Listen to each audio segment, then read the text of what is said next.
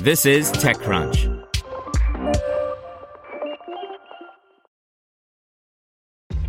This episode is brought to you by ShipStation. You know, some things take a lot of work, like sending little robots to far off distant planets. And just as that's challenging, so too is running a successful e commerce business, especially when there's so much to do. So I want to introduce you all to ShipStation. Now, I love using ShipStation because of its easy to use dashboard, which makes managing orders and printing labels a breeze and super smooth. Oh, and the customer service is just out of this world. It's exactly what you need to help grow your business. Sign up for your free 60-day trial at shipstation.com slash technews. That's shipstation.com slash technews. You're listening to the Daily Crunch, a Q&A with Multiple, the quiet agency behind many a startup success story, by Mike Butcher.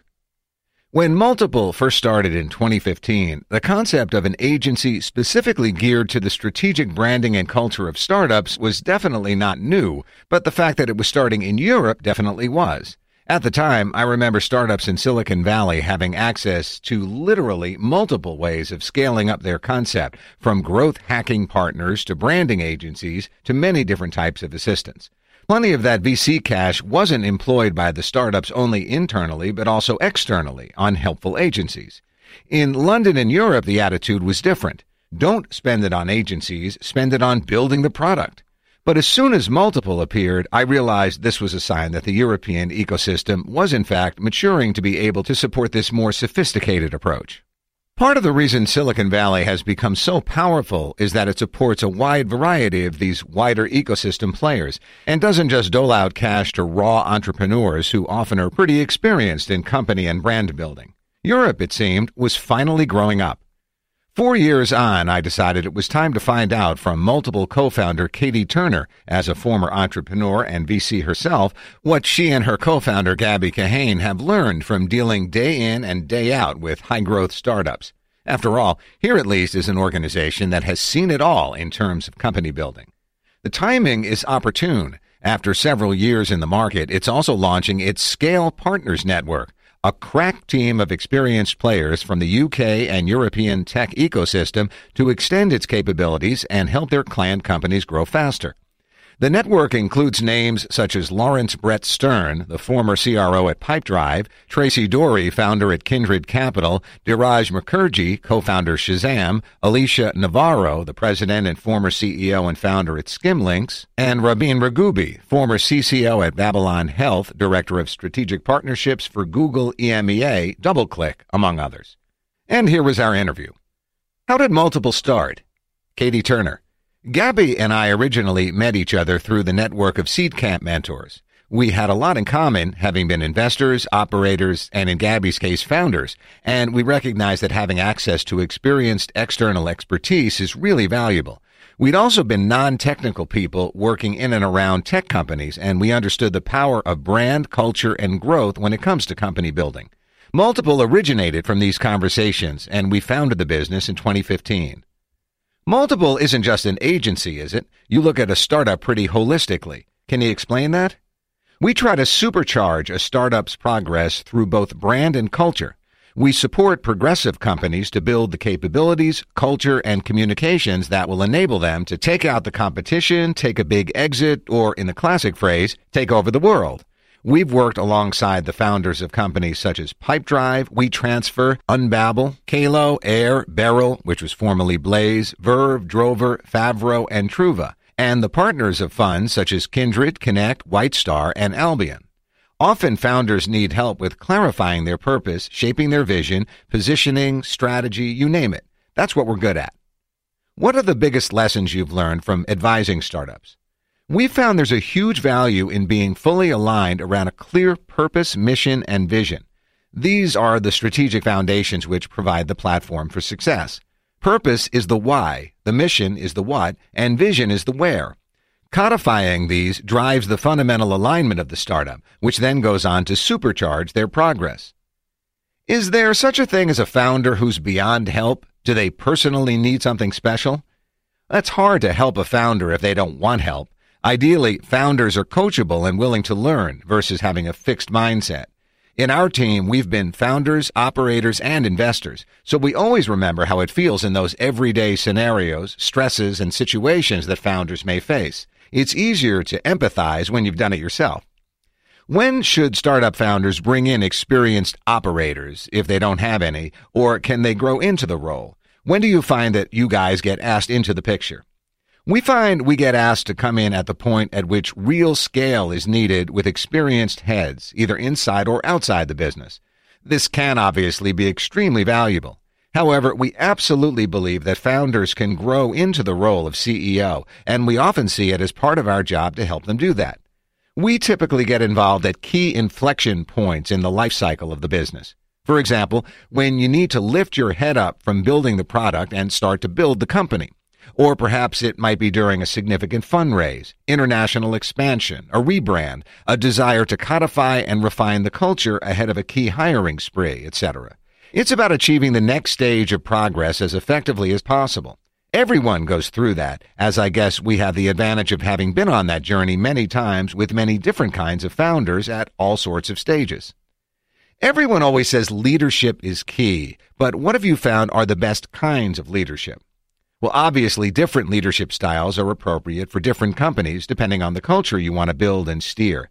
But we've found there's no singular leadership style that is, quote, right. Really. Leaders can have styles that are charismatic, transactional, situational, or participative. They can all work depending on the context. In a startup and scale up context, we've experienced that transformational leadership and servant leadership styles can produce highly effective organizations. What do you mean by those terms? Well, a transformational leader is the visionary who leads their team with enthusiasm and energy, whereas a servant leader is driven by the need to have a deep impact and to help others. In both cases, these leaders create highly collaborative, innovative, and autonomous cultures through their ultimate desire to facilitate the success of others. What have been the worst kinds of leadership?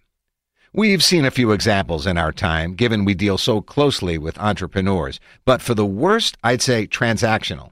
It's just very non motivating to feel that someone who's in charge is only ever dealing with their team on a transactional basis, as in, did you do this? Or, you must do this in order for this to happen, etc. The other one is situational, dealing with things on a situation by situation basis, where there's just no obvious overall strategy. That shows a lack of consistency and will ultimately undermine the confidence of the team in their leadership. How much can you plan ahead in high growth companies? Well, this is highly stage dependent. The earlier the company, the shorter the time horizon for forward planning. Having clarity over your mission is critical to the planning process. The mission is the master, OKR, which is objectives and key results in the business. It has to be trackable and measurable. For a high growth company, a three to five year mission makes sense. Then you can build shorter term plans which act as staging posts along the way. So, for example, what's the plan for the next 12 months if our five year mission is to become the market leader in our category or enable a billion people to access education? What are the organizational structures you've seen which work best with tech startups? To paraphrase Ben Horowitz, the first rule of organizational design is that all organizational design is imperfect. Structures that allow for small, multidisciplinary, cross-functional teams delivering against clearly defined objectives work extremely well. The use of DRIs, directly responsible individuals, and OKRs help to keep the team on track, enabling clear ownership and priorities so that individuals can do their best work. Is there such a thing as transitioning from startup to scale up, or is that just another funding round? In our experience, the moment of transition comes when a product has established validation and traction in its market, and when the organization requires the systems and processes to enable it to retain and grow its customer base. In essence, it comes after product market fit, where you need to deliver the product and revenue in a measurable and repeatable manner. We've found that from a funding round perspective, Series B is when the journey towards real scale is being tackled. What are the best ways to establish product market fit? The route to product market fit is highly dependent on the kind of product you're building for the market you're serving. Product market fit needs to happen repeatedly at every stage. At early stage, people are willing to pay for your product even when it's imperfect because it's the best or only way to address the problem they have. And what constitutes product market fit at Series A might change as you scale beyond Series B. Product market fit equals solid and sustainable unit economics and a product that your customers can't live without. At every stage, ongoing customer development, obsession, and experimentation are crucial. Have you assisted in fundraising? What are the lessons learned, especially in the UK? The short answer is yes. We've contributed to our company's fundraising at every key investment stage from seed to Series C. What we've learned is that, like all human beings, investors respond positively to powerful stories that illustrate the ambition of the organization and the dent it wants to make in the universe. The fundraising narrative must also be shot through with the personality of the organization. Investment decks that don't reflect the brand will not cut the mustard. Investors in the UK are like investors anywhere else. They want to believe in a team with a strong sense of purpose and a big vision. What's some of the hiring advice you give? We find it's best to ensure you've enshrined values and practices that are imperative or directive that can be used as a guide to hire against. Then build out a hiring process that tests whether the individual's personal goals and ambitions marry with those of the organization. When should startups think about branding?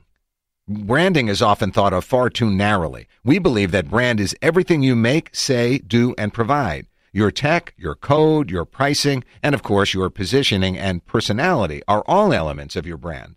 So even if an organization hasn't been intentional about building out their brand, they'll have one anyway. The earlier you can be intentional, the greater chance you have of being consistent and coherent in your execution. Can you fix a bad tech brand? Yes. However, it takes an investment of time, resource, capital, and desire to ensure that it's fit for purpose.